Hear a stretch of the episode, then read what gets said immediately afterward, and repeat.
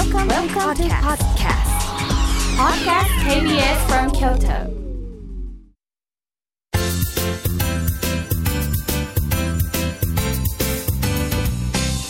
あつこの部屋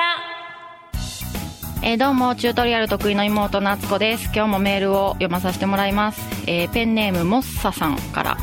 えこんにちは。うちの弟はもう小学校3年生なのに未だ車などのおもちゃだけにとどまらずあらゆるものを口に入れる癖があります。そこでですが敦子さんの周りには嘘やんって思わず言ってしまうような癖の持ち主はいますか？お答えしていただけたら嬉しいです。っていう癖の話なんですけどまあえっ、とね癖はねあのーお兄ちゃんがねうちのお兄ちゃんはいろんな癖が小さい頃からあってで、まあ、まずこれ結構テレビでも言ってるんですけど家のあらゆるところに鼻くそをつけ つけるものドアノブとかもうベッドの下とか、床とかもいろんなところに鼻くそをつける癖がもう多分今は治ってるんやと思うんですけどとかあとそうですねあのあれいつぐらいかな中学の3年生ぐらいまでお兄ちゃん毛布をなんかお気に入りの毛布があってそれを持ちながら、えっと、指を吸うっていう癖があって めっちゃめちゃ気持ち悪かったんですけど、まあ、その毛布もお母さんが謝ってなんか捨てたみたいでそれでお兄ちゃんえらいお母さんに激怒してたんとかも覚えてますね。なんかほんまにちょっとお兄ちゃんの癖は引いてしまうような癖がたくさんあります。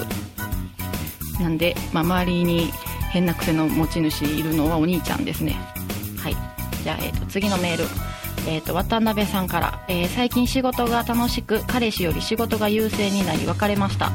えー20代前半だったら別れた後寂しくてやりきれないのに30代前半に入り始めたらまあ一家になってしまい仕事を優先にしています、えーまだ恋愛をした方がいいと思いますかっていうメールなんですけどこれ多分私と似たような年頃の方だと思うんですけど、まあ恋愛はねいつの時代もずっとといた方がいいとは思うんですけどなんか私ももともとちょっと前までね恋愛より仕事の方が好きな方だったんであんまりなんか女の子らしい可愛い恋愛に憧れる方ではなかったんですけど最近ちょっと今年まあ30歳になるのでもうあのなんやろ結婚願望がだいぶ出てきて将来のことを考えたらちょっと寂しいのは嫌やなって思い出してきたんで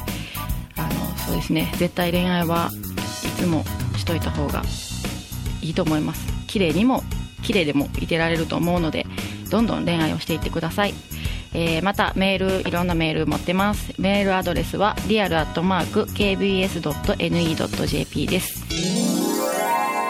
あつこの部屋。